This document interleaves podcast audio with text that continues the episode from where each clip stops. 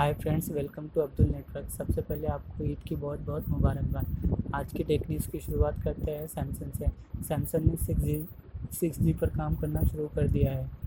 अगली न्यूज़ भी सैमसंग की तरफ़ से है। सैमसंग ने ए थर्टी के लिए slow motions update roll out करना स्टार्ट कर दिया है। अगर आप सैमसंग ए थर्टी यूज़ करते हैं तो मुझे कमेंट करके बताएँ, क्या ये अपडेट आपको मिला?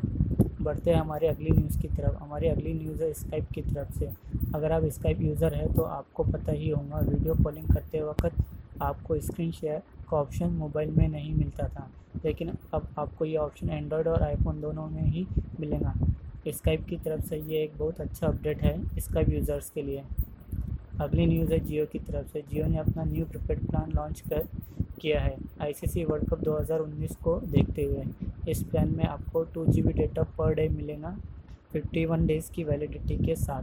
लेकिन इस प्लान में आपको कोई एसएमएस और कॉलिंग सुविधा नहीं दी गई है। इस प्लान के लिए आपको 251 से रिचार्ज करना होगा। अब बात करते हैं शॉमी की। शॉमी ने अपना new power bank world cup edition launch कर दिया है। इस पावर बैंक में आपको दो पोर्ट दिए गए हैं। इसका मतलब यह है कि आप एक साथ दो मोबाइल चार्ज कर सकते हैं। यह पावर बैंक दस हज़ार एम कैपेसिटी के साथ आता है और इसकी कीमत है नौ सौ निन्यानवे रुपये रेडमी वाई थ्री छः जून से ओपन सेल में अवेलेबल कर दिया जाएगा। अगर आप इस फ़ोन को लेने का सोच रहे थे और आपको ये फ़ोन फ्लैश सेल में नहीं मिला तो अब आप इस फ़ोन को ओपन सेल में बड़े ही आसानी से ले सकते हो। लिक्स के मुताबिक शाओमी 12 जून को मी 90 लॉन्च कर सकता है।